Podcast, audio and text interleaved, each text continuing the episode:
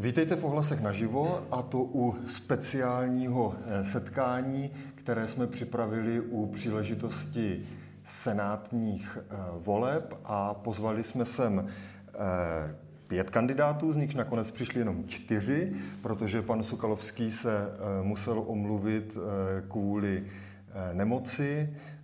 Mrzí ho, že tady nebude, nás to samozřejmě mrzí taky. Domluvili jsme se alespoň tak, že mu pošleme otázky, které na této eh, debatě zazní. On eh, na ně odpoví písemně a poví si to na svůj web, takže kdo by si chtěl rozšířit svou představu o názorech a postojích kandidátů na senátora za Boskovicko i o pana Sokalovského, tak to může vyřešit tímto způsobem. Ale teď už tady vítám stávající senátorku Jaromíru Vítkovou, která kandiduje za koalici Spolu. Děkuji. Filipa Vítka, který kandiduje za Piráty. Zdeňka Vetra, který kandiduje za ČSSD.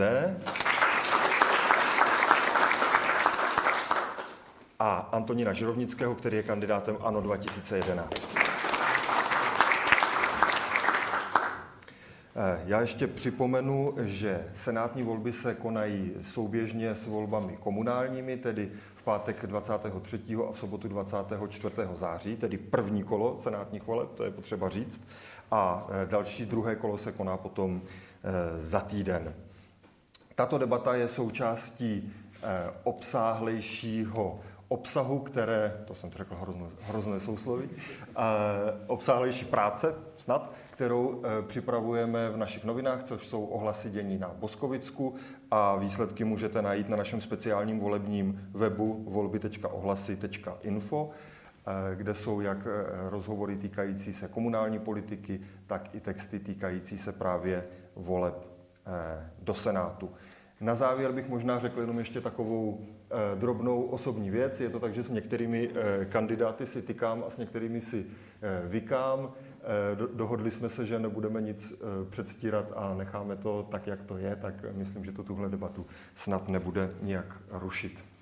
A teď už mm, položím první otázku na začátek a poprosím, aby na ní postupně všichni odpověděli a tím se nám i trochu představili. Ta otázka eh, zní, nebo je to spíš taková prozba, abyste na začátek tedy uvedli svou stranickou příslušnost, respektive tu už jsem řekl, a stručně popsali, co to pro vás znamená a jak se vlastně vnitřně a ideově cítíte být k ní eh, příslušní.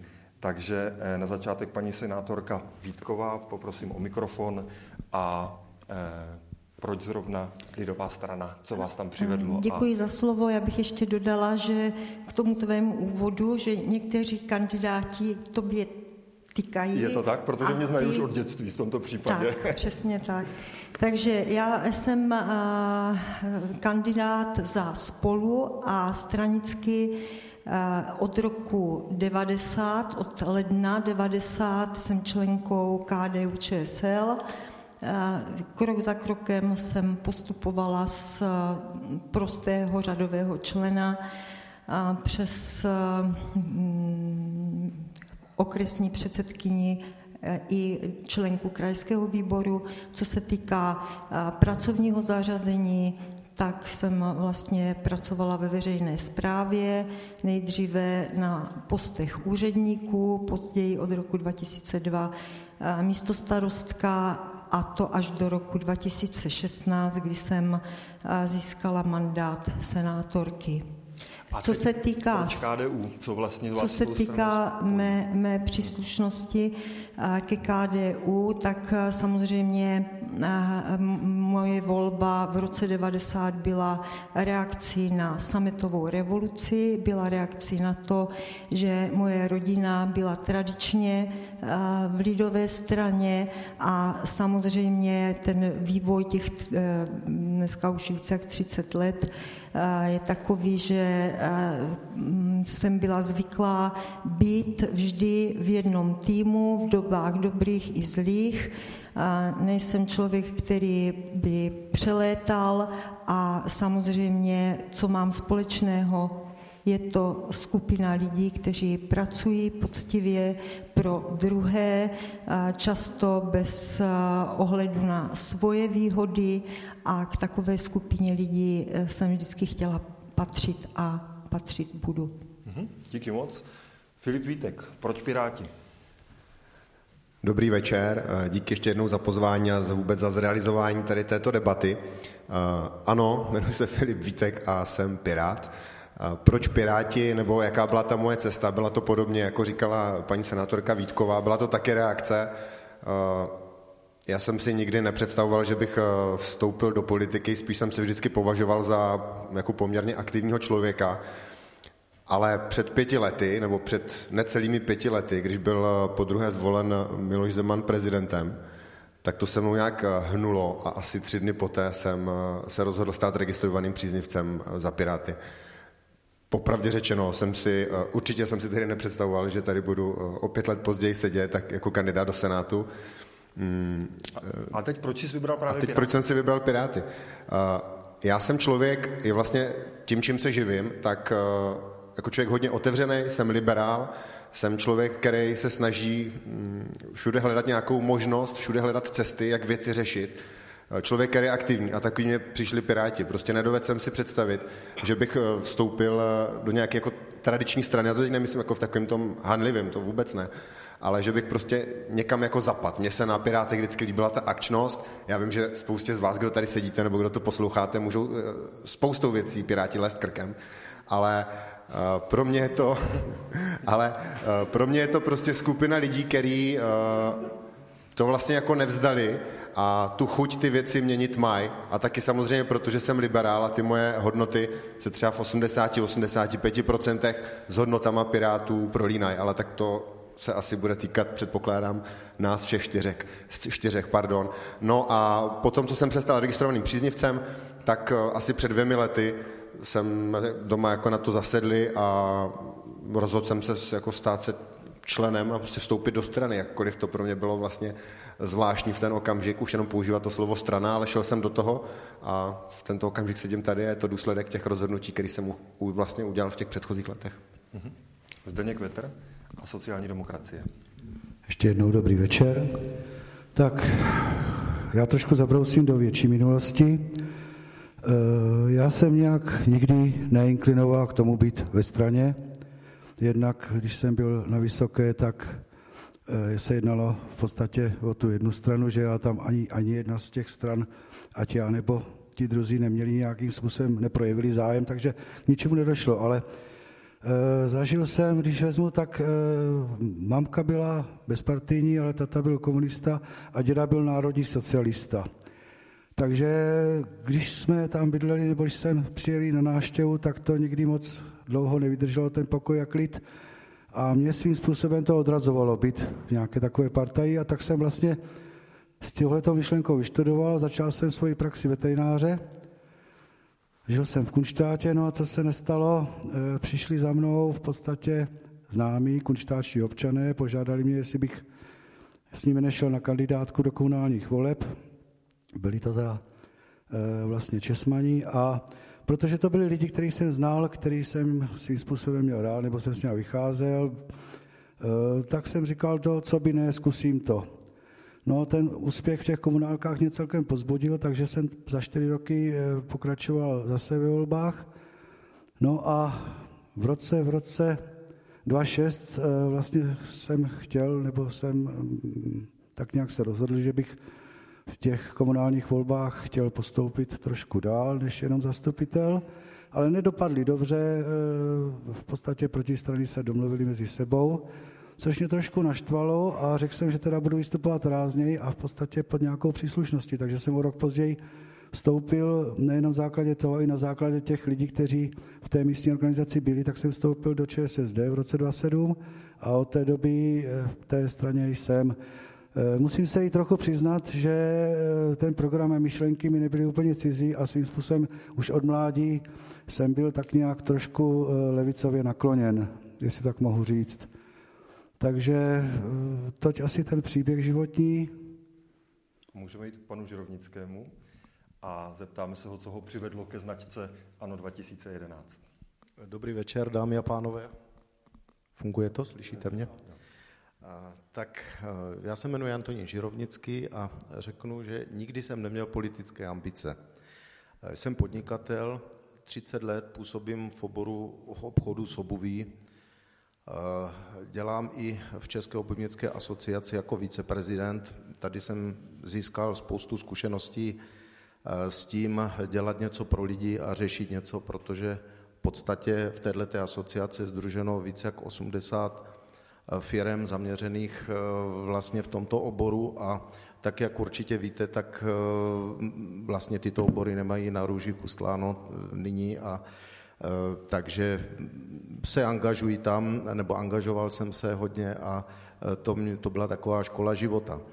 Já jsem, tak jak jsem říkal, nikdy neměl politické ambice, ale jsem zvyklý pracovat, jsem zvyklý pracovat 12-14 hodin denně, zjezdil jsem půl světa, poznal jsem blahobyt, poznal jsem bídu, myslím si, že vidím prostě ty věci z té reálné stránky, nejsem člověk, který by seděl se založenýma rukama, ale to, co se dneska děje, tak mě začalo zvedat ze židle a říkal jsem si, že nechci být jenom tím kritikem, který tak jako spoustu lidí sedí u piva jenom nadává a nic proto neudělá, tak říkám, to není takhle možné, zkusím proto něco udělat. Takže kandiduji jako nezávislý s podporou ANO, s podporou ano, nebo vůbec ano proto, protože ať je to, jak je to, ať mají sympatie, či nemají lidé ke straně ano, nebo k jejím členům, já pořád ano považuji za stranu, která udělala spoustu práce, je tam spoustu pracovitých lidí.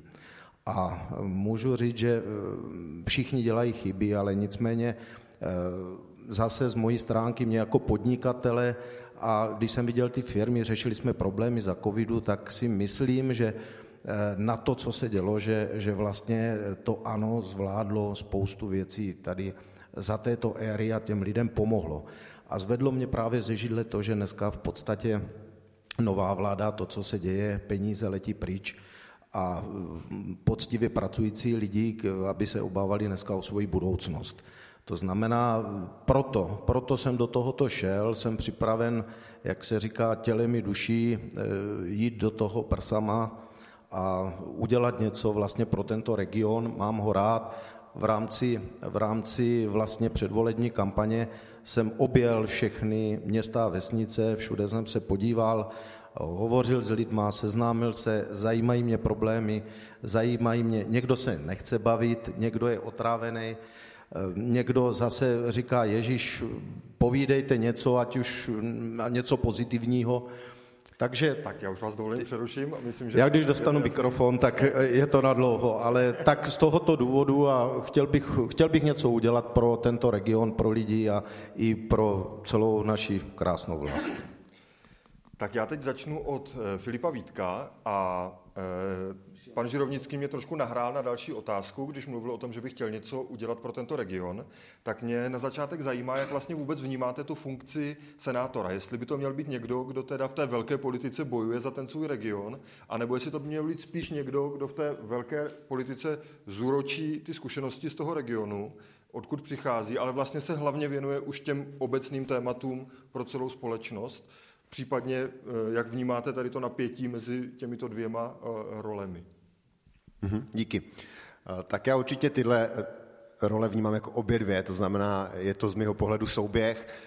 Senátor není místní šerif, který by šéfoval svůj volební obvod, ale je to určitě člověk, který tyhle dvě věci vlastně může perfektně propojit. To znamená, z mého pohledu by to měl být člověk, který zná ten region, pohybuje se v něm, je v něm aktivní, komunikuje s těmi lidmi a zná jejich problémy. To je asi základ a který toto zároveň dokáže přetavit i vlastně v tu práci celostátní, v legislativu a dokáže prostě hledat souběh tady těchto těch dvou rolí. Z mého pohledu, tím, že teď v té kampani jsem možná nejdíl i skrze tu moji vlastně relativně malou znalost na začátku v rámci regionu, tak můžu říct, že jako mluvit s těma lidma a slyšet jejich problémy, trošku navážu na pana Žirovnického, je fakt jako velký, je to pro mě samotného i velký zážitek, přestože se 17 let živím komunikací s lidmi, myslím, že ty jejich problémy znám, tak je to prostě opravdu uh,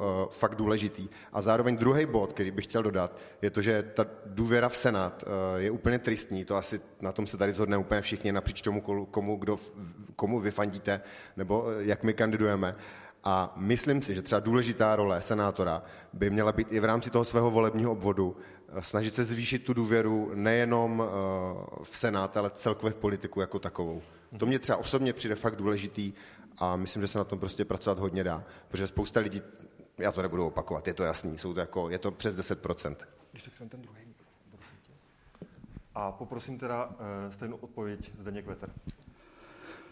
Stejnou otázku, odpověď bude tvoje. No ono, i ta odpověď by svým způsobem eh, asi byla stejná, jo, to, ono se tam nedá víc říct. Samozřejmě, samozřejmě ty problémy v regionu, které mm, jako senátor Eh, by měl znat, tak by měl přenášet vlastně na tu centrální úroveň a snažit se najít eh, řešení.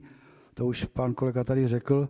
Samozřejmě další úloha, kterou jsme vlastně všichni zmiňovali i v jiných, v jiných rozhovorech, tak je ta zákonodárná, ta kontrolní, vlastně, kterou, která se provádí v té centrální úrovni. Ono těch úkolů samozřejmě je víc, ať už je to práce Eh, v komisích eh, nebo podvýborech, výborech.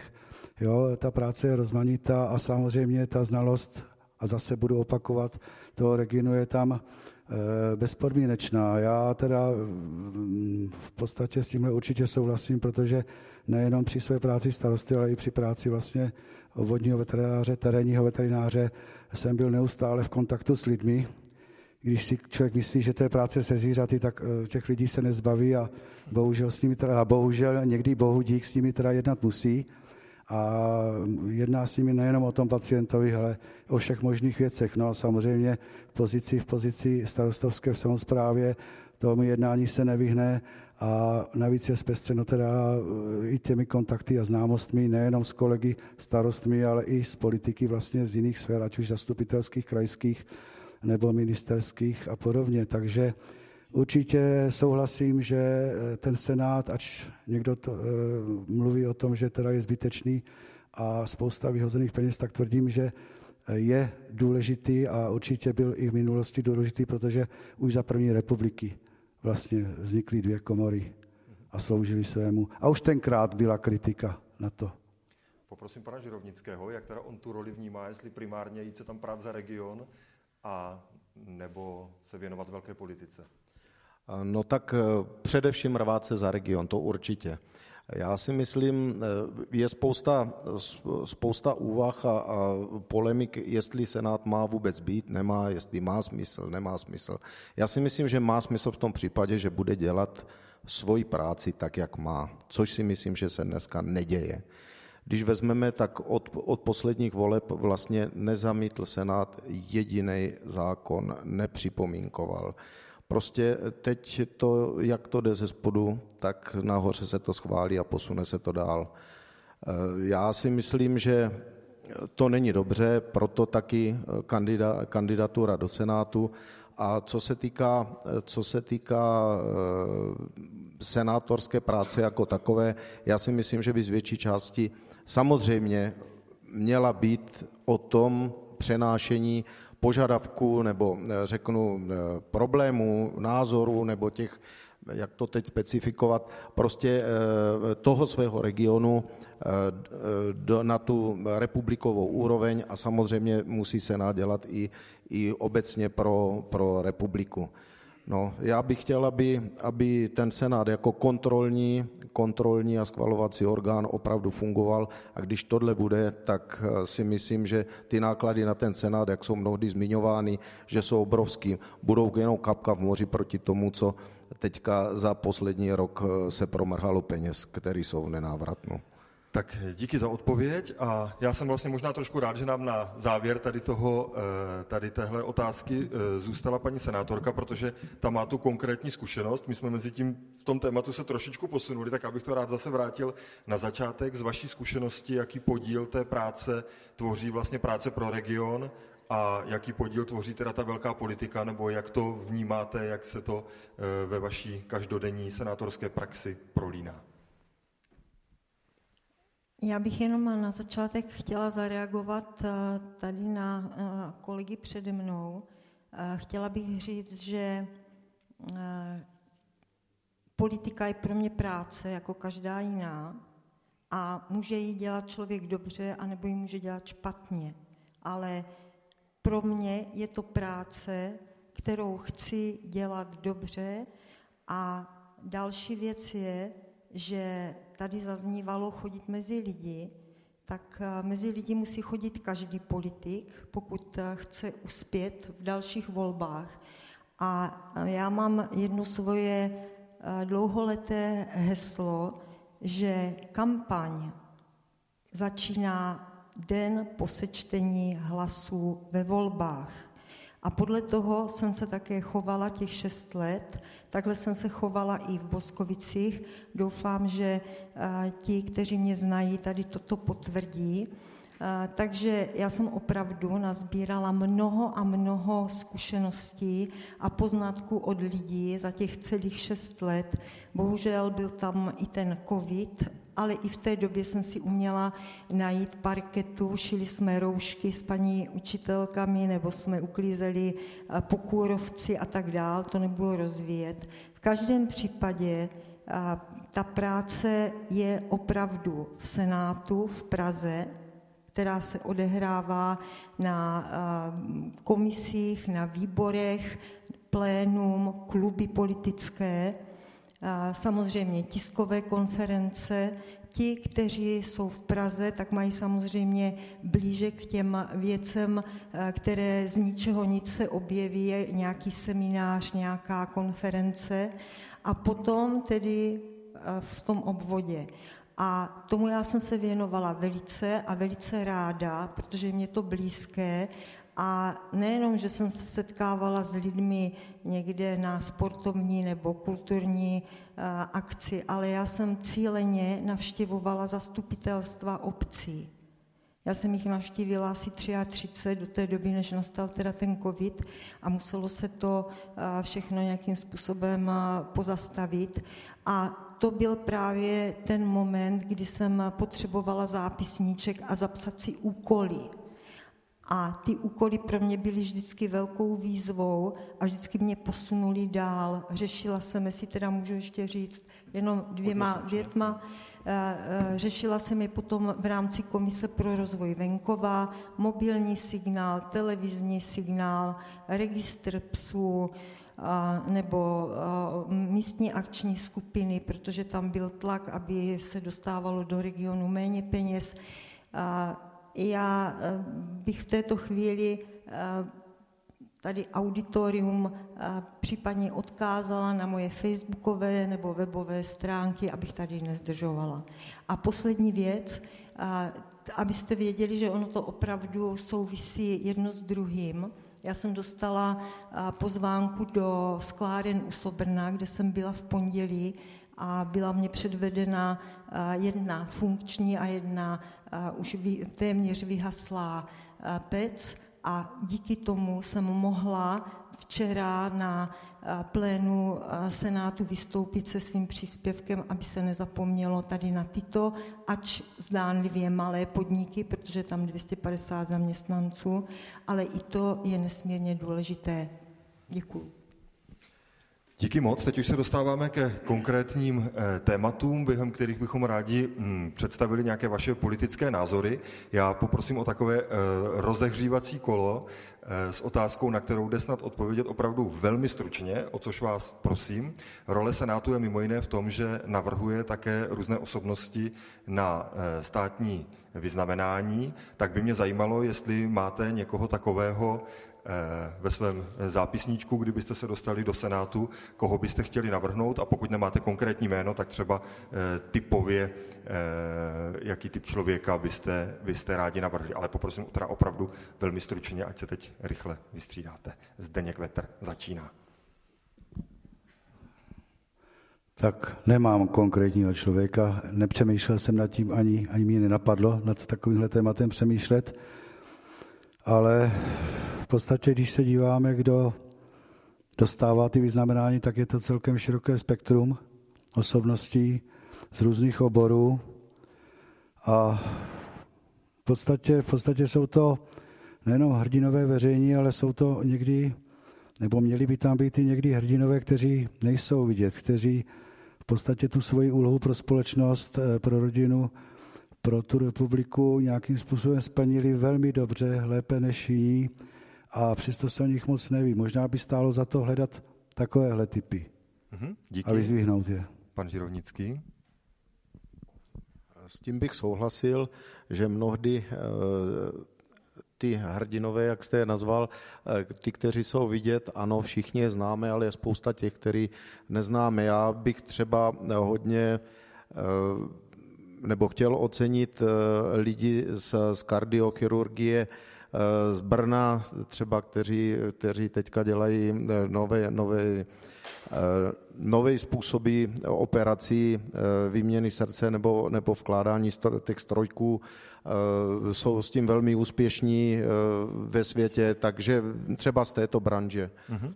To už jsme takový konkrétnější, tak poprosím paní senátorku. Já na to odpovím napřed zase svým, svou zkušeností. Ona je totiž možnost navrhnout kandidáta na státní vyznamenání a potom je také stříbrná medaile, kterou uděluje předseda Senátu. Co se týká toho státního vyznamenání, tak jsem navrhla v minulosti asi tři osoby z oblasti sportu a potom na základě zase toho, že jsem komunikovala s obcemi a s, třeba já se hodně pohybuji kolem farnosti, tak to byla osobnost, která by byla oceněna i memoriam. Možná, že asi všichni tak nějak eh, vnímají, o koho asi by šlo. Musím říct, že i když to potvrdil Senát, potvrdil to, eh, potvrdila to sněmovna, pan prezident to zamítl. Eh, návrhy ze Senátu neprošly téměř nikdy. Takže to je jedna věc. A druhá věc, že teda opravdu v této době víceméně reagují na požadavky obcí, například Lipovka chtěla právě biskupa Skoupého a tak dál, nebudu to rozvíjet, mm-hmm. je to složitá situace tady v tomto. A Filip Vítek má nějaké jméno v rukávě? Tak já jsem si četl ten mail, kde byly ty témata, který nám všem došel a bylo tam, byly tam ty vyznamenání a úplně jsem si řekl, eh, to budou mašíni, že budeme dotazování, zdali, by, zdali ano nebo ne, tak jsem se u toho opotil, protože den předtím jsem se v hospodě hádal o tom, jestli ano nebo ne, zrovna o stejném tématu, takže díky, že tam nejsou. A protože ten můj postoj k tomu určitě jako velmi, nebo asi všech, velmi složité, je to, je to těžká otázka. Ale eh, souhlasím tedy eh, s pánama mm, jako ty hrdinové místního významu, kteří pomáhají lidem, to je určitě jako super myšlenka, krásná myšlenka. Eh, tam mě nikdo nenapadl, ale jako jak jsi to řekl, tak první, kdo mě naskočil je, a ne, nebudu vidět hodnost, Koudelka, šéf Bisky, který, myslím, byl navržen kým? Loni a byl, byl zhozen. On je navržen na, na, na, na povýšení. Na povýšení na generála. Myslím, že byl právě navržen i na vyznamenání, takže to mě třeba napadlo jako určitě zajímavý tah. Eh, díky moc a teď se dostáváme eh, k zahraniční politice. To je samozřejmě velmi široké téma, ale eh, pokusme se, pokusím se otázku sformulovat tak, abyste na ně mohli odpovědět opět stručně. Když jsem nad tím přemýšlel, tak mě napadlo to, měla by to být otázka, která směřuje na takovou eh, základní zahraniční, zahraničně politickou orientaci České republiky. Eh, vzpomněl jsem si u toho na eh, výrok prezidenta Masaryka, který o sobě říkal, že je západník. Tak jsem si říkal, že tu otázku položím tak, jestli jste západníci, východníci, anebo vyznáváte politiku mnoha azimutů, jak se dneska říká. Pan Žirovnický, prosím, jako první. Tak to je opravdu velmi široká otázka. A dá se na ní velmi konkrétně odpovědět.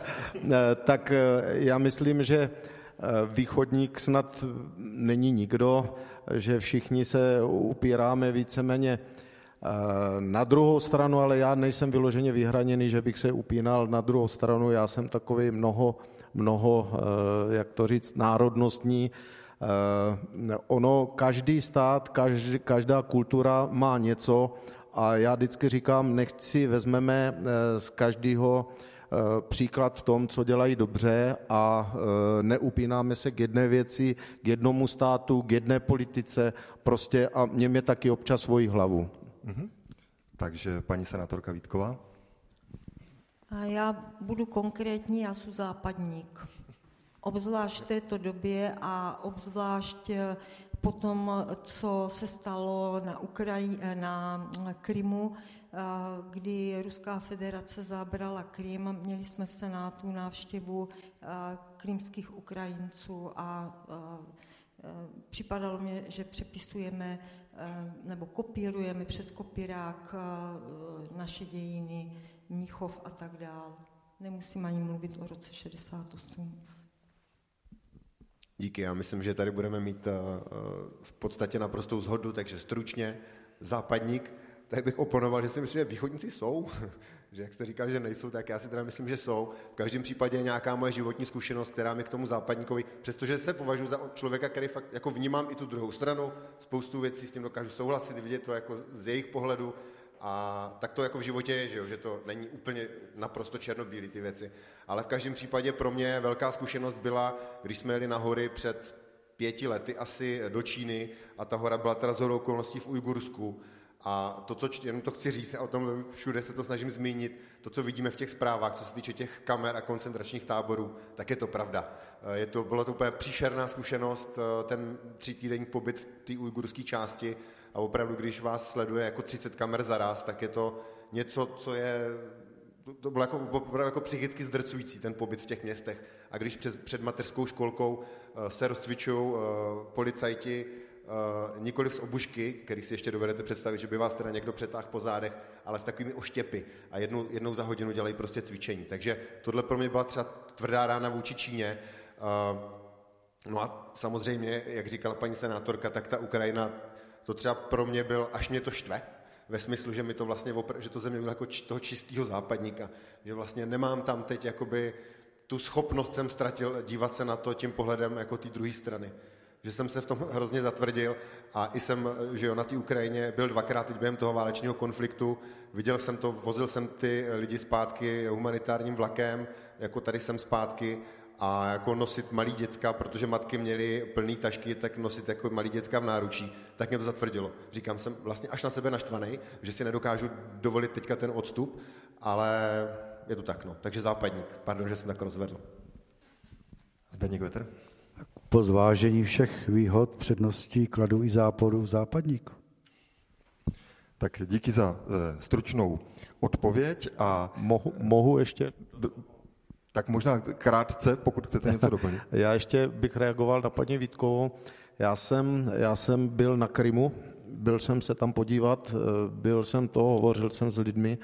Ale eh, je to, je, to, eh, je to šest let a já zase eh, je to opravdu velmi individuálně, velmi specificky, protože eh, dostal jsem se tam k lidem, s kterými jsem mluvil a ty zase říkají, že, eh, že jsou rádi, že spadli pod, pod Rusko, protože už jenom proto třeba, že se jim o 30% zvedli z měsíce na měsíc důchody, že se jim zvedli to a tak dále a tak dále. To znamená, ono nikde nemáte to ani bílý, ani černý. Jo? Takže ono je těžko mnohdy se v tomto sorientovat a e, nevím, já neříkám, že jsem za, určitě ne, ale říkám jenom reakci lidí ze své zkušenosti, když jsem tam byl a mluvil, mluvil jsem s těmi lidmi. To je vše, díky. Tak já teď, e, zaznělo tady, že nic není černé a bílé, ale já se e, pokusím e, položit další poměrně jasnou otázku, na kterou se dá možná odpovědět e, ano nebo ne, a to je otázka, jestli jste pro přijetí eura. Já za určitých podmínek ano. Nejsem ekonom, takže nedokážu říct, kdy je ten nejvhodnější okamžik, ale určitě ano.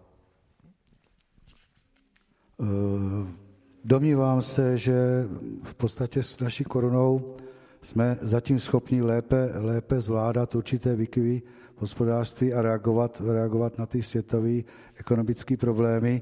Eh, já proto euro moc nejsou, možná i trošku proto, že jsou konzervativec a trošku ty symboly prostě mě jsou vlastní. Jsem takovej. pan Žirovnický. Já jednoznačně eh, pro nejsem, v současné době bych řekl ne, do budoucna ano. Díky a Eh, dostáváme se k tématu, které je, eh, myslím, tady v regionu poměrně eh, silné a silně rezonuje, a to je doprava a dopravní obslužnost regionu. Vy tu situaci určitě hodně podrobně sledujete.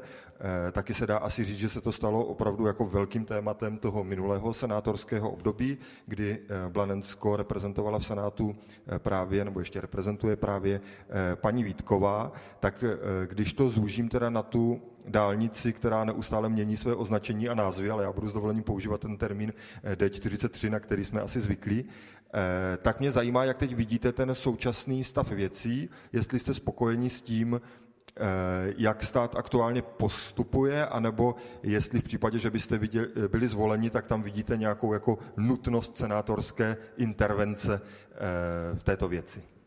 Tak teď myslím začíná Filip Vítek.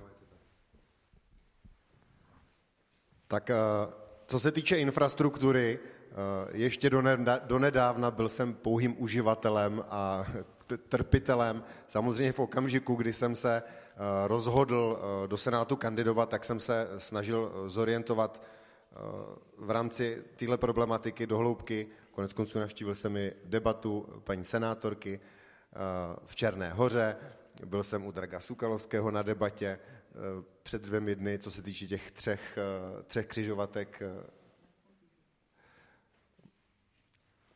Aha. Dě, dě, děkuju. My vám to pak řekneme. Tak, a teď jsem se ztratil. S73, ano, ano, a ta vlastně, eh, co, co senátor eh, v tomhle. Já si myslím, že určitě ta neformální autorita senátora je tam důležitá, já si myslím, že paní Vítková na tomhle eh, zrovna konkrétně tématu pracovala, takže ať už je to realizování těch debat, informování z občany, mluvení s těmi starosty, to si myslím, že je fajn, určitě to k tomu patří. Jsem si jistý, že zprostředkovat i tu komunikaci s ŘSD je velmi důležitý. Eh, na druhou stranu, to, co jsem alespoň viděl, jaký je ten současný stav, tak eh, prostě ten plán eh, těch prací je. Já se přiznám, jak by to mělo vypadat, víme, vlastně už je to jakoby načrtnutý, ten jediný problém je čas. A já se tam bojím toho, nebo mám takovou tu obavu až jako občanskou, víc než politickou, že ty termíny i vzhledem k té současné eh, krizi, která velmi pravděpodobně přijde a při škrcení peněz ze státního rozpočtu pro výstavbu infrastruktury, že se ty věci prostě budou oddalovat. Otázka je, jak moc dokážeme tady tohle pozitivně ovlivnit z regionu. Určitě ano, v součinnosti s tím, že eh, jsme ve vládě, můžeme na to tlačit, ale vidím, že ten eh, harmonogram prostě daný je a už je to teď jenom primárně otázka toho, aby byl dodržen. A i tak je ten harmonogram prostě z pohledu, je prostě z pohledu jako nás jako lidí, pro který je třeba deset let hodně, tak je to samozřejmě jako tristní, no, ale teď už opravdu asi žádným zázrakem, jako že by někdo byl zvolen a jako začal by dupat a řekl by, bude to do dvou let, tak to asi se nestane. Město, město Kunštát v podstatě je součástí svazku obcí pro výstavbu R43, takže já jsem měl tu možnost tak nějak sledovat posledních několik let ten vývoj událostí v té výstavbě. Společně teda s paní senátorkou eh, jsme, jsme ty setkání měli, zúčastnili jsme se jich, eh, probírali jsme v podstatě různé možnosti, byli jsme součástí toho projektování té strategie. A je to, je to práce nejen pro senátora, je to práce i pro poslance, je to, je to práce prostě pro krajský úřad. Ta spolupráce tam musí být na všech úrovních aby, aby se prostě toho kýženého výsledku dosáhlo. Není to úplně jednoduchý, těch překážek je tam moc a myšlení některých těch zodpovědných úředníků je trošku zastaralé anebo takové stereotypní, takže ta práce tam bude určitě i nadále pokračovat. E, nejsem moc velký optimista, občas uvažuji, že až ta dálnice bude, jestli ještě budou zásoby ropy, nebo jestli ještě v té ekonomické situaci budou lidi, kteří v podstatě budou mít se čím přemístěvat, eventuálně si budou znášedla a podobně, takže, a to už je taková prostě jenom myšlenka. Já bych jenom k tomu dodal, že ano, ta R43 je hodně důležitá a zajímavá, ale v tom regioně jsou problémy i v jiných prostě místech. Sice, sice díky Jihomoravskému kraji ten integrovaný dopravní systém je jeden z nejlepších v republice a funguje velice dobře, ale přesto jsou problémy s dopravou, ať už do zaměstnání nebo do škol. Jsou to periferní oblasti, ať už Opatovice, byly problémy vlastně, řeší se vlastně v úseku železniční dopravy. Eh, těch problémů se najde víc. Mhm. Díky, pan Žirovnický. No, eh, já bych řekl tak obecně, když jsem jezdil eh, po okrese a viděl jsem stav silnic druhých, třetích tříd, tak jedním slovem katastrofa. To znamená, určitě je potřeba na tomto pracovat. Myslím si, že to ví, víme všichni, vidíme, když je ta zmíněná R43, eh, vím, že lví podíl na tom, že se tohle dopředu má paní senátorka, protože opravdu, takže je možno eh, z pozice senátora tady na toto tlačit. Co mám informace, když tak ať mě paní senátorka opraví, že teda první jakoby zahájení nebo ta etapa je schválená vlastně od Lisic po Sebranice, eh, která by měla začít Potom e, další, další etapa, tak je opravdu, jak říkal tady pan, pan Vítek, tak e, to je asi běh na dlouhou trať. Jinak, co mám já informace, tak to nebude jako dálnice, ale bude to jako rychlostní komunikace. Je fajn, že vlastně v té severní části teda, a to zase zásluha paní paní Vítkové, že teda by to mělo být čtyřproudové, což je super ale v ostatních částech nevíme, jak to, jak to bude a eh, jak bude dál pokračovat od Brna nápoj a tak dále, kde jsou problémy, eh, že vlastně tam eh, nesouhlasí, nesouhlasí s tou výstavou a tak dále. Bude to asi běh na dlouho trať, rok 30, kdyby to mělo být nebo původně plánováno, tak asi nevím, jestli bude reálný. Ale paní Vítková nám řekne asi nejvíc.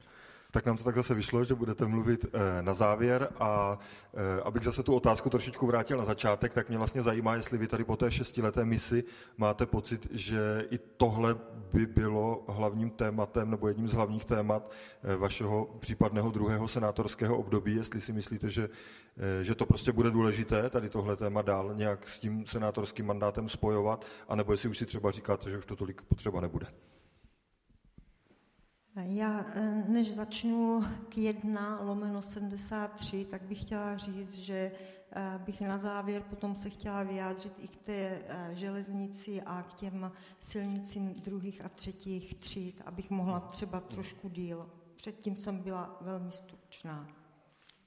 Takže já bych to zhrnula takhle opravdu ta eh, příprava té silnice, ať už se budeme jmenovat jak chce, byla zdlouhavá a to nejenom kvůli tomu, eh, že by byly obstrukce, které byly ze strany eh, různých ekologických iniciativ a ze strany i obcí, protože se pořád vybíraly různé trasy. Hlavním takovým problémem bylo i to, že nám chyběly zásady rozvoje Jihomoravského kraje. Ty se schválily v roce 2016 v listopadu. Samozřejmě, že na to okamžitě byla reakce, byly podávány žaloby u soudu a ty žaloby trvají. V té době vlastně někdy v červenci, v srpnu společně s jedním radním za KDU, nebudu říkat jedním, s Antonínem Tesaříkem, jsem doplnila petici za tehdy D43 o zásady rozvoje územního, eh, eh, zásady eh, územního rozvoje Jihomoravského kraje. Tato petice byla nakonec podepsána 18, 18 miliony tisíci, já, já se omlouvám, já mám za sebou dneska už náročný den, 18 tisíci obyvateli a tuto petici jsem potom předložila k projednání v Senátu. Tím jsem dostala velký mandát od jednak pléna, který tu petici vzal jako důvodnou a samozřejmě pak jsem pokračovala ve výborech, kde mě podpořili, že mohu vyjednávat s RSD, s ministerstvem a tady tomu jsem se teda plně věnovala. Chtěla bych říct, že ministerstvo dopravy mělo plán, že tato silnice se začne stavět někdy v roce 35. Protože tam došlo k tomu, že vlastně pan Ťok, bývalý minister, nechtěl povolit, jak se říká, salámovou výstavbu a přípravu, tak se vlastně stagnovalo. Muselo to být od D1 po D35 jakoby jeden souvislý projekt, který se bude projektovat od té D1 až vlastně po tu 35. Prvním takovým jakýmsi vítězstvím bylo to, že se přistoupilo na rozdělení na etapy. Byla to etapa od Bořitova po Moravskou Třebovou. Tak já jenom a... se omlouvám, aby jsme se nezasekali na té historii, ale pojďme se podívat spíš dopředu, jo? protože když Dobře, to budeme říkat takže historicky, já jsem tak jenom se, chtěla jo, říct, že já to jsem chápu, let ale jako jasně. kolem toho docela často komíhala. To myslím, že ví... jsem se všech je jasný. Eh, výrobních výborů a teď co dál? a teď dál. A na jaře se začne stavět kruhový objezd pod Alpsem, což je přidružená investice tady této silnice. A e, v této chvíli už je vlastně naprojektovaný, čeká se pouze na poslední e, vyjadřovačky Bořitov Svitávka a protože Svitávka po Moravskou Třebovou bylo ten námět tří pruh střídavý, tak teď se začne projektovat po rozhodnutí ministra, potažmo centrální komise, ten čtyřpruh až po po Moravskou Třebovou. Na jihu je to tak, že Brno, to nakonec pan kolega slyšel na besedě v Černé hoře, tam už je vizualizace, ty věci se projednávají, samozřejmě tam to bude komplikovanější, ministerstvo dopravy přislíbilo větší finanční prostředky, aby, mohly jít, aby mohla jít silnice pod zemí a tedy a tedy. Tak já jenom to vrátím teď, teď s dovolením k té původní otázce. Teď, Jestli si myslíte, že těch příštích šest let bude prostě nutná ta role jako aktivního senátora, který tady tuhle věc bude prosazovat. Prosím už fakt stručně. Samozřejmě. Samozřejmě, tak jako když jsem byla místostarostka a chtěla jsem získat dotace nebo cokoliv jiného, musela jsem neustále tlouc na dveře někde, kde to zůstalo ležet. To znamená, že tady po té cestě té přípravy tam je ještě spousta všelijakých vyjádření různých orgánů dotčených a tak dále které, když člověk nehoní, tak se to nabaluje, tam to zůstane dva měsíce, tam to zůstane těch 60 dní a je potřeba to prostě neustále kontrolovat. A jestli můžu k té železnici, tak eh, tady zase chci doložit, že je strašně důležité, aby senátor komunikoval se svými nejen občany, ale hlavně těmi eh, starosty, aby oni měli důvěru v něho, protože mě zvou k různým jednáním. Příklad teď je Velké Opatovice a Malá Hana řeší nejenom, že tedy byl zrušený ten autobus do Brna přes Boskovice, teď se přesedá tak nějak zajímavě, že se eh, prostě mm, mm, nejede k nemocnici v Boskovicích a jede se přímo do Blanska a pak do Brna, ale eh, tam dochází k tomu, že se bude omezovat eh, spoj po železnici, což může vést k tomu, že ta železnice opravdu se stane nezajímavou. A jestli bude zrušena, to je velký otazník, protože přece jenom nákladní doprava po železnici je i ekologicky lepší než eh, po silnicích. A poslední věc, dvojky a trojky, to bych jenom chtěla říct, to je starost především Jihomoravského kraje. Mm-hmm. Jo, ano. Eh, já jsem chtěl jenom říct, že kuřím podlesí bude realizována ta křižovatka stávají, stávající, na té stávající komunikaci, tak to je spíš takový varování pro posluchače. Je to 6 2024, jestli si to pamatuju dobře, mají být zahájeny práce. Takže jenom abyste si naplánovali prázdniny, pokud možno eh, někde na chalupě. A jenom naprostý souhlas k tomu, co tady v podstatě řekli všichni, že ta infrastruktura i na té periferii, už jenom teď, já jsem si teda na tu kampaň pořídil tu dodávku, tu jste asi všichni někde potkali, je to starý vehikl 25 let a ta jízda třeba na Svárov, to je fakt jako bizár úplnej, jo, to je, to je šílený. A k té 43 S73 snad jenom doplním, že jak jsem zvyklý dívat se na věci z té lepší stránky, pokud možno, tak máme opravdu unikát. To, já nechci to zlehčovat, ale je to prostě, je to opravdu něco unikátního a musíme tak, toho vydržet. Poslední slovo k dopravě, paní senátorka. Já jenom řeknu, že uh, ta silnice byla naprojektována už v roce 39. Jo. A e, k těm letopočtům... To člověka skoro napadá cynická poznámka, jestli bychom teda neměli počkat do roku 39, abychom si oslavili hezké no, výročí, no, ale teď, teď, teď, teď nevím, jestli nebudu vyveden ze sálu. To je nahrávka, protože pan minister v dopise, kdy dává za úkol že se jde pokračovat v tom čtyřpruhu, tak úsek od Bořitova po Svitávku uvádí, že bude 26, 26 až 28, takže to není až tak daleko. Hmm. A já ještě k těm dvojkám a trojkám se vrátím. Ano, je to ledas kde jako autodrom, ale zase, teď tady nebudu raději říkat politické příslušnosti, ale jednala jsem na Jihomoravském kraji, nakonec pan starosta tam možná byl tehdy taky, eh, že jsem sezvala eh, jednání eh, starostů, kteří měli problémy se svými komunikacemi přímo do budovy Jihomoravského kraje, ale pozor, příslušný náměstek, který seděl opatrovíš, nepřišel.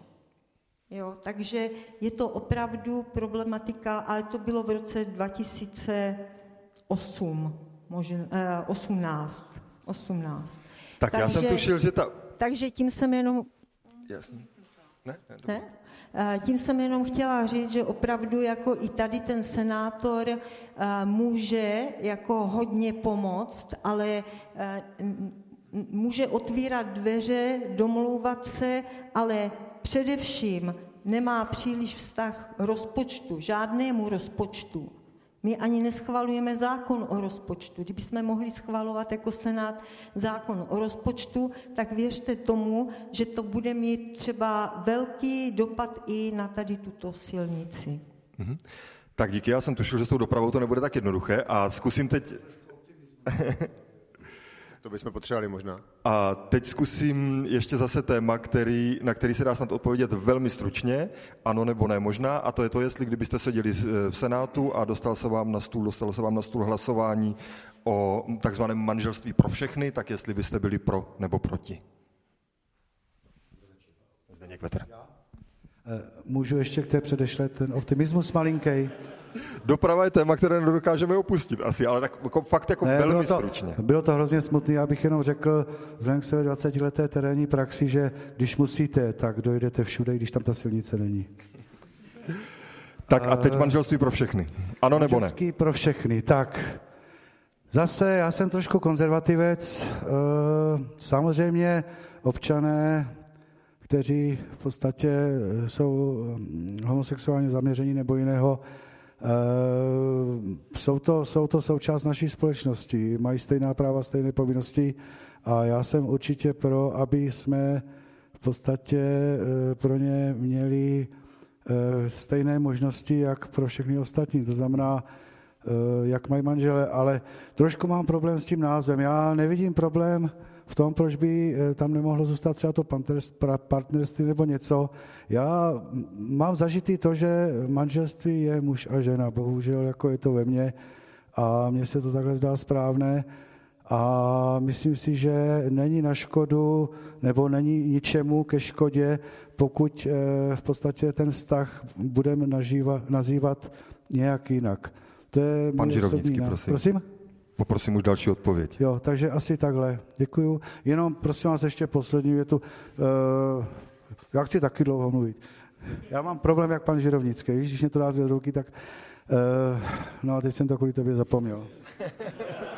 takže pan Žirovnický. tak stručně, já s ním problém nemám. Akorát bych se přikláněl tady k tomu, co řekl pan kolega Vetter, že manželství považuji za, za svazek muže a ženy. Mohlo by to být partnerství třeba, ale to už se bavíme o názvech. Tady jde především asi o to, jaké podmínky budou tyhle ty lidé mít a to jsem za, aby měli stejné jako manželství.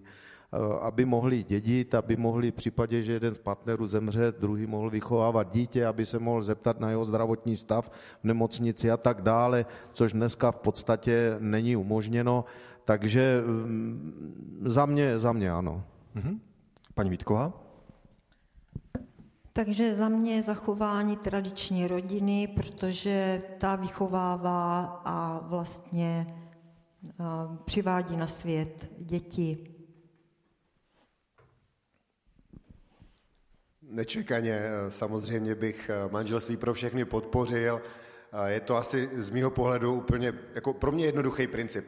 V okamžiku, kdy ho povolíme, těm lidem ho umožníme. Mimochodem 96% lidí, kterých se to týká z LGBT komunity, uvedlo, že by to nějakým způsobem zlepšilo kvalitu jejich života. Nevím, nevidím žádný důvod, proč jim to odepřít. Nemyslím si, že tradičním rodinám jako bouchne hlava v okamžiku, eh, kdy tady tohle schválíme. Asi jako v něčem jsem konzervativní, třeba v tom, jaký jim zákusky, v něčem jsem hodně liberální a tady opravdu nevidím eh, důvod, proč jim to upírat. Nevidím ho prostě. Tak zkusím ještě jednu eh, další eh, stručnou otázku. Víte už, koho budete volit za prezidenta, abychom si trošku zařadili vaše eh, politické názory a směřování? Eh, tak mě zajímá, jestli už máte vybráno mezi těmi, kdo buď tu kandidaturu už ohlásili, anebo třeba o kterých se mluví jako o vážných kandidátech, i když to ještě oficiálně neřekli, tak jestli už máte jasno eh, v tom, eh, koho byste třeba rádi podpořili. Začíná pan Žirovnický. Myslím. Já věděl, že si vytáhnu toho černého Petra, ale já procházel jsem kandidátku, ona je poměrně veliká, rozsáhla, ale mě by tam pan Babiš nevadil. Paní Vítková? Tak já za sebe, mě by pan Babiš vadil a sama za sebe ještě vybráno nemám. Já nevím, mám vyjadřovat panu Babišu, jak mě trošku asi vadil, nebo jako hodně, to byla nadsázka to trošku, ale to je jedno, ne, ne, nechci tam mít jako do, do, do protivky, ale jako sleduju to, sleduju to bedlivě, myslím, že potřebuji ještě trošičku času, v tenhle okamžik jako by u mě vedla Danuše Nerudová. Asi úplně otevřeně. No tak vzhledem k politické příslušnosti v podstatě mám dáno, koho bych měl mít. Ale senátoři mají často svou hlavu. Ale, ale já, už jsem, já už jsem loni prokázal, že úplně tak nějak uh, nerespektuju prostě všechny rozhodnutí z Prahy. Uh, mně se líbí ta paní rektorka z Masaryčky z Brna.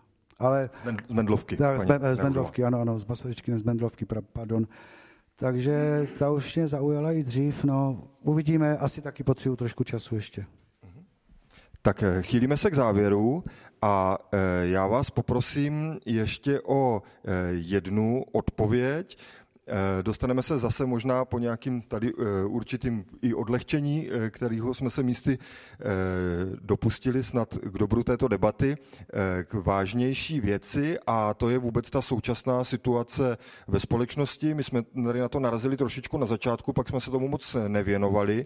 Tak mě jenom zajímá, jak vlastně vnímáte tu současnou náladu ve společnosti, kdy hm, teď jsme zažili takovou jakoby v tomto volebním období první větší protivládní demonstraci, celá společnost řeší problémy eh, s energiemi, s energetickou krizí a eh, dalšími navazujícími eh, dopady tady téhle situace. Tak mě zajímá, jestli máte obavy, jestli se nebude třeba tady ta nespokojenost nějak prohlubovat a jak vlastně vnímáte i tu svou případnou hm, politickou vyšší funkci eh, v tomto světle a jak byste teda rádi tu společnost nějak eh, ovlivňovali nebo do ní vstupovali eh, v tomto kontextu. Paní senátorka Vítková teď myslím začíná.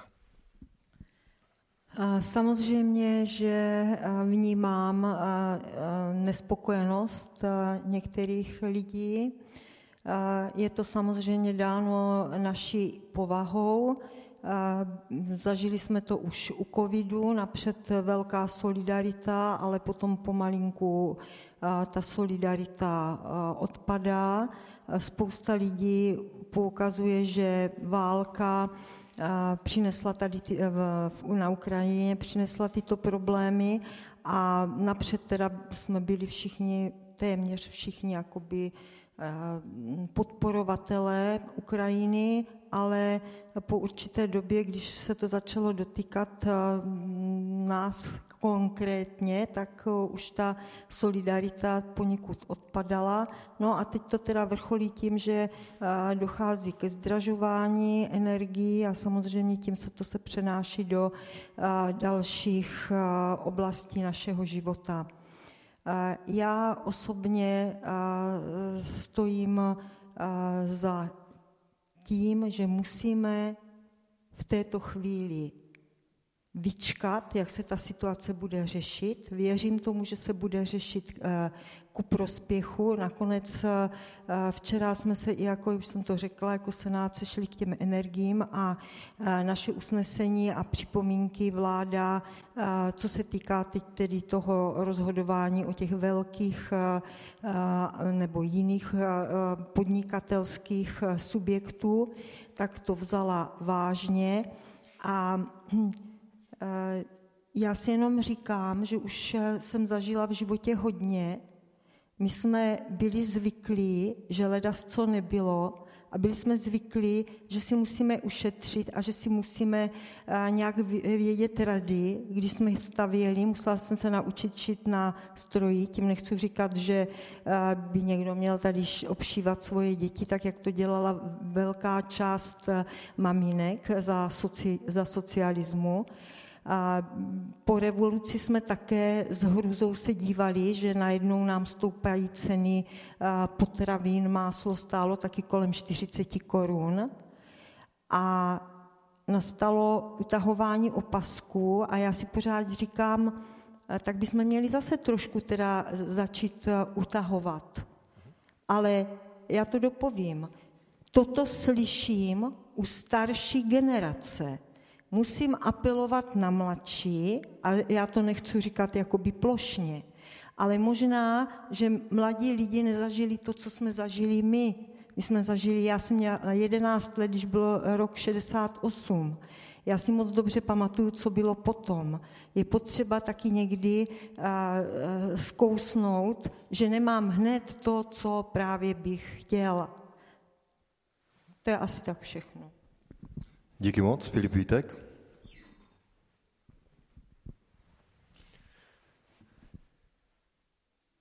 Hmm, já teď jsem přemýšlel uh, trošku nad tím, uh, co říkala paní senátorka, co se týče ty mladší a starší generace. Já to, já bych, já to asi vnímám, že to nerozlišuju na tu mladší, starší, prostě vnímám to napříč. Jako, uh, lidi, který vnímám, že se na to dokážou dívat rozumět, třeba tak, jak jste říkala vy, vidím určitě mezi mladšími, mezi staršími a vlastně uh, zase naopak. Já bych chtěl říct, že uh, vy jste zmínila, že tohle je vlastně okamžik, kdyby bylo dobré uh, vyčkávat tam mít tu trpělivost. Já s tím částečně souhlasím a částečně ne. A vlastně spíš ne. Ten okamžik, ta situace, ve které tenhle okamžik jsme, je daná vlastně bezprecedentním souběhem krizí, kde víme, že nám skončil covid, který trval dva roky, během kterého byla zadlužená země poměrně výrazně.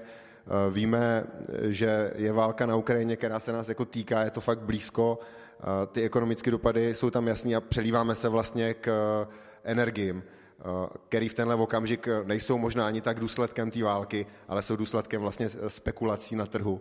A eh, díky tomu vlastně dochází k tomu bezprecedentnímu růstu nákladů domácností a samozřejmě firem. Na to bychom neměli zapomínat. To je jako jeden ten aspekt tady ty krize. Jako druhý vnímám činnost protisystémových stran, až bych řekl, který to, co Prostě jsou schopní, a pro mě to je neuvěřitelný, jsou schopní si vzít jako, na, jako lidi, jako svoje voliče, jako rukojmí tady téhle situace. Je to pro mě úplný, uh, je to pro mě hrozný, když to vidím, že vlastně někdo je schopný a ochotný manipulovat s lidma, uh, proto aby z toho měl uh, vlastní zisk. Tak to mě přijde asi důležitý. No a taky bych si trošičku klidně opřel do, jako střelil se do vlastní nohy, protože myslím, že komunikace vlády ohledně tady toho, já nechci hodnotit ty kroky, já bych se na to úplně klidně mnohem líp podíval z pohledu té komunikace, která mi prostě přijde nedostatečná. Já si myslím, že lidi potřebovali mnohem dřív slyšet, že, že jako se můžou cítit bezpečně a jaká situace prostě nenapa- nenastane. To si myslím, že tam určitě zaznít mělo. A co proto může... Hned to můžem? Tak, můžu jednou dlouho. A, a co se týče, eh, k dopravě už se nevrátím.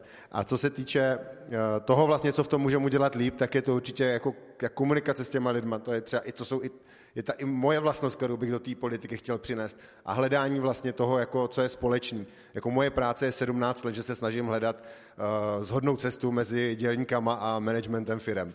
Takže tam si myslím, že to spojení určitě je. Takže to, tam vidím třeba z cestu. Paní Vítková, krátká reakce. Tu komunikaci, že je špatná, že lidi neměli dřív informace, jsme včera dali do usnesení Senátu. Takže to jsem chtěla říct. Tak a Zdeněk Vetr se vrací zpátky k té otázce, jestli cítí obavy z dalšího vývoje společnosti, nespokojenosti eh, lidí a eh, jak by jako senátor chtěl tady do té situace vstupovat. No tak nálada je blbá, že? Je to, je to odraz v podstatě eh, té nálady ve společnosti mezi lidmi, je odrazem toho, co se děje na té státní úrovni, co se děje na mezinárodní úrovni. Vždycky, vždycky se to tím ovlivnilo. A já bych tady netvrdil, že člověk český má takovou, takovou povahu. Ono, eh, lidi na celém světě mají tu povahu stejnou. Já bych řekl, že český člověk eh, dokáže se uskromnit, dokáže pochopit některé restrikce, ale potřebuje mít určitou jistotu a stabilitu, aspoň na nějakou dobu. A tady ta nestabilita, nejistota a nedostatek informací prostě tu náladu vytváří a není to vůbec dobrý, protože tam dochází i k extrémním situacím, ke vzniku extrémního chování, což e, nevidím vůbec dobře. Já bych tam viděl, já bych tam viděl tu úlohu jednak, jednak na té státní úrovni daleko rychlejší a přesnější reakce na tu danou situaci. A druhá věc, pravdivá informovanost. Protože zabrousím úplně někam jinam. Já jsem měl tu čest být v Bruselu Eh, měl jsem tu čest se tam seznámit eh, s tím systémem evropským a musím říct, že jsem dostal tolik informací, jak jsem předtím za kolik let eh, prostě neměl. Takže třeba tohle konkrétní případy říkáme, Evropská unie je na houby. Není, není, ale má své zákonitosti, své věci a lidi to neví. A to samé je v podstatě i se všemi ostatními věcmi. Mhm. Díky. Pan Žirovnický? Tak já zásadně nesouhlasím s tím, co říkala paní Vítková v tom, že bychom měli čekat. Čekat je špatně a e, to potvrdila vlastně situace, která je. Neustále vláda na něco čeká. Proč e, Slováci zastropovali energii už v únoru 22, proč my do dneška nemáme v tomto jasno, jo, a to jsou, to jsou jiný a další, všechno je pozdě. Když eh, se něco neudělá tak, jak by mělo, tak se to svádí buď na covid, který byl předtím, nebo na válku. Já bych řekl, že především ten zájem té vlády by měl být o člověka, o naše lidi, který, když se budou mít dobře, budou moc podporovat potom vlastně ty, kteří jsou potřební. Ale e, jsem samozřejmě pro podporu, jsem pro pomoc, ale musí to mít nějakou hlavu patu a musí to mít své hranice. Není možné, aby na úkor tady toho naši, naši lidi se dostali do takové situace, které, která nyní nastane. To teprve přijde. To teprve přijde to, jak eh, lidi v bytovkách a tak dále, centrální zásobování teplem a teda, eh, kolik se jim šestkrát až sed, pětkrát až sedminásobně se jim zvednou náklady na topení a tak dále. Nikdo toto neřeší a, a to je jedno vedle druhého. Prostě my jsme dodavatele energie, nebo jsme soběstační ve výrobě e, energie, dodáváme energii Němcům a my sami máme dražší, jak Němci, kteří od nás kupují. Teď to je výsměch. V tom to je potřeba dělat, nevymlouvat se na covid a nevymlouvat se, já nevím, na, na válečný konflikt. Je potřeba dělat pro lidi a je potřeba dělat zavčas. Včas a ne všecko, eh, nic není dotažení, nic není vyřešený. Tady vykládám, že musíme počkat ještě, že uvidíme, jak ono to, ne, ono to nevyšumí. Ta zima přijde teď, ten plyn prostě je drahý, ta energie prostě je taky drahá a ty lidi na to nemají. A ty lidi můžou říct, ano, budeme pomáhat, budeme, to jsme solidární, ale do určité míry, protože i ty dneska ty mladé rodiny mají dvě, tři děti, mají toto, ženská je na mateřské a když se jim zvedne, já nevím, pětinásobně eh, prostě náklady na živobytí, tak kde to budou brát? A můžou být stokrát solidární, jestliže ta vláda pro ně nic neudělá, tak je to špatně. Ať už vezmeme do, prostě po, pomoci, dotace, Eh, já nevím, Němci zavedli, mají plošnou dotaci, ta je pro všechny, potom je cílená, ta je pro rodiny s dětmi eh, a pro sociálně slabí. U nás pořád se o čem si eh, diskutuje nebo nediskutuje a nic se nedělá. Tak krátká reakce Filip Vítek, poprosím o mikrofon pro Filipa. Děkuji. Chraň pámbu, že bych přišel do této debaty obhajovat paní Vítkovou, anebo přinášet sem, přenášet sem a dohadovat se o celostátních tématech. Ani jedno jsem neměl v plánu, ale tady bych chtěl říct, že jako nezlobte se, ale já si myslím, že všichni víme, jakým způsobem by tuhle situaci řešila předchozí vláda. Prostě bylo by to jako obrovský gesto, velký bouchnutí do stolu jednoho šéfa a zadlužení o 700 miliard korun jako jedním mávnutím. To, že si tahle vláda dala čas na to najít uh, řešení, neznamená, že to řešení je automaticky špatný. Já si prostě nemyslím, že eh, dělat jako, velký populistický gesta, potažmo v okamžiku, kdy nejste ve vládě, tu vládu neustále, jako, samozřejmě z opozice je to cajk, jako kritizovat vládu, o tom ne, že ne, to je v pořádku, ale jako snažit se v lidech ještě ten strach, který má jako rozdmíchávat, tak to je přesně to, o čem jsem mluvil a to, co je pro mě prostě přijde bizár jako lidsky. Pan Žirovnický.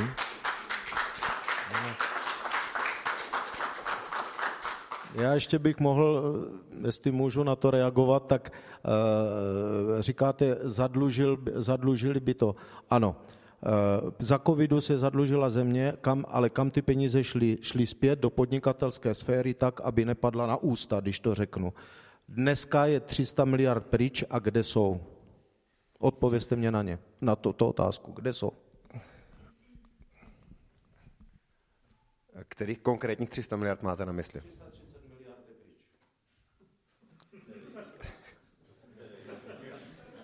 Paní Vítková chtěla ještě reagovat. Já to nechám bez.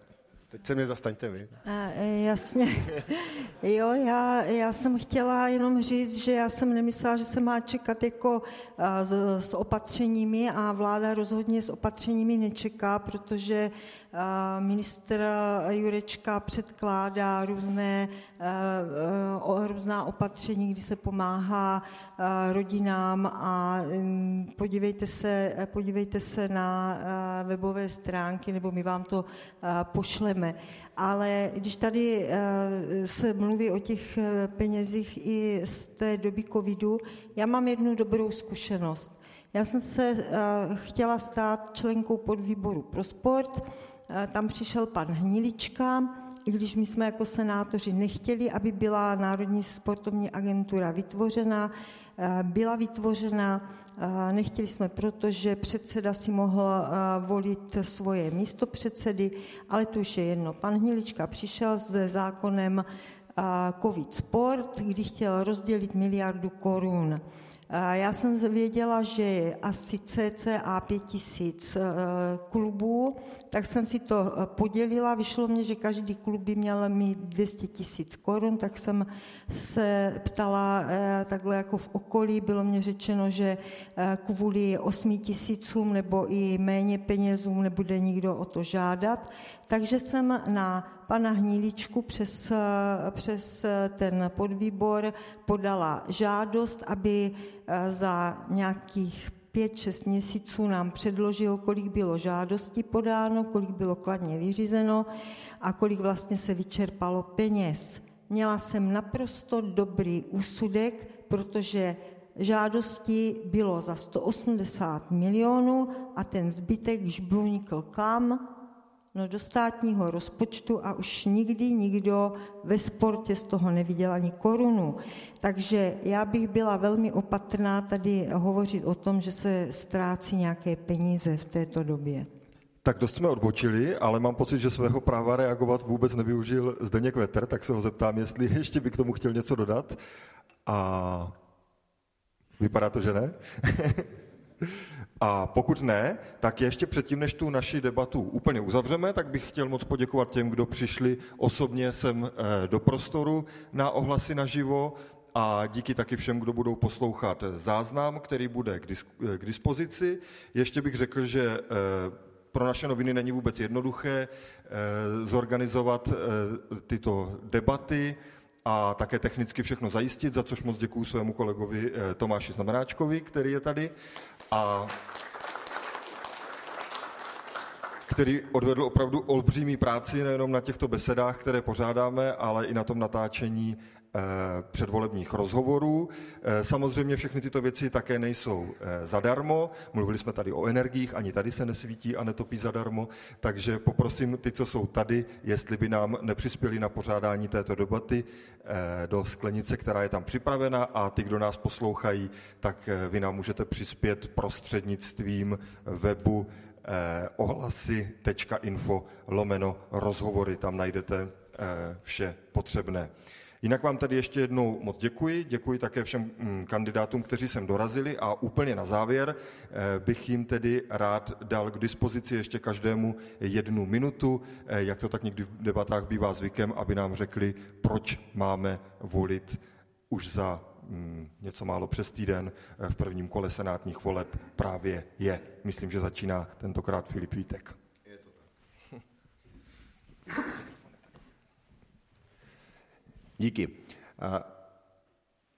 Já jsem se eh, nedávno díval na statistiku, jaký je průměrný věk eh, v rámci našeho regionu a průměrný věk je 42,9 a říkal jsem si teďka, jak to, jak to řekl, tak mě to napadlo, no kdo jiný by měl zastupovat tento region, než někdo, kdo je tohoto věku, ale vážně.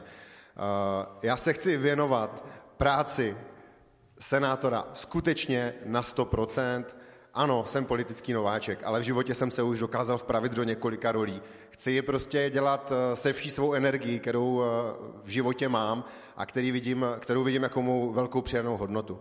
Eh, Mám za sebou zkušenosti, je 17 let z biznisu, komunikuju s lidmi, to je moje práce. Lozil jsem po horách, prokázal jsem, myslím, v životě už dostatek vůle a morálky a odvahy a toto je přesně to, s čím bych do Senátu chtěl jít. A taky bych chtěl říct, že si myslím, že opravdu eh, bych chtěl zastoupit i tu generaci lidí, která se v Senátu v tento okamžik zastoupená není. Takže to jsou asi ty hlavní důvody, proč mě tam poslat. Díky. Zdeněk Vetr. No, já jsem přemýšlel na tohle odpovědí dlouho a nakonec nebudu mluvit o tom, že jsem 12 let starostoval a podobně a další. Eh, já bych zvolil jako odpověď eh, citát jedné mé kolegyně, koněřky, výborné ženské, která charakterizovala veterináře, pokusím se to říct z paměti, mám tady tahák pro případ. Ona říkala, veterinář je nejen inteligentní a vzdělaný, ale při své práci v terénu se dost nadřel a je proto schopný pochopit problémy lidí, kteří eh, pracují nejen u počítače. Při téže práci musel prokázat empatii, soucit, eh, vytrvalost, musel prokázat citlivost, odvahu a schopnost řešit problémy v nestandardních situacích a 12 let při starostování jsem z těchto zkušeností vycházel. Dokáže si představit lepší kvalifikaci? Tak teď pan Žirovnický. Tak já bych chtěl jenom říct, že eh, jdu do toho s plným nasazením. Dlouho jsem zvažoval, jestli ano nebo ne, protože samozřejmě i pro mě to přinese pro můj život eh, velké změny ale eh, chci prostě za ty lidi, za ty lidi našeho regionu se postavit a dělat na 110%. Nic víc nebudu k tomu říkat. Mám spoustu nápadů, spoustu, spoustu cílů, spoustu témat, ale to asi není na závěrečnou řeč. Takže chci se s vámi stýkat, chci přenášet vlastně tyto věci na půdu, na půdu Senátu a chci, um, aby to k něčemu bylo. Díky moc a paní Vítková. Já bych chtěla eh, rozhodně pokračovat, protože mám spoustu eh, rozpracovaných projektů. Práce mě velmi naplňuje, bavila mě i v Boskovicích. Práce pro lidi je vždycky zajímavá, samozřejmě, že eh, není vždy úplně optimální přístup všech partnerů, ale všechny tyto překážky se dají překonat a myslím si, že mám dost zkušeností za celou svou životní kariéru, abych mohla pokračovat. To, že mě není 40, to mě nahrazuje to, že mám ve stejném stáří svoje děti a mám vnoučata, takže mám obsáhlý celý, celé věkové spektrum. No a další věc, eh, je potřeba, aby do té politiky opravdu šly i ženy. Není to žádná fráze, ale je to tak, věděla jsem to na městském úřadě a vidím to i v Senátu. Mhm. Děkuji moc, děkuji vám všem, že jste přišli, byli ochotni diskutovat a přeji vám hodně zdaru. Uvidíme za něco přes týden, kdo postoupí do druhého kola. Zatím se mějte hezky. Naschledanou. Díky i vám, že jste přišli.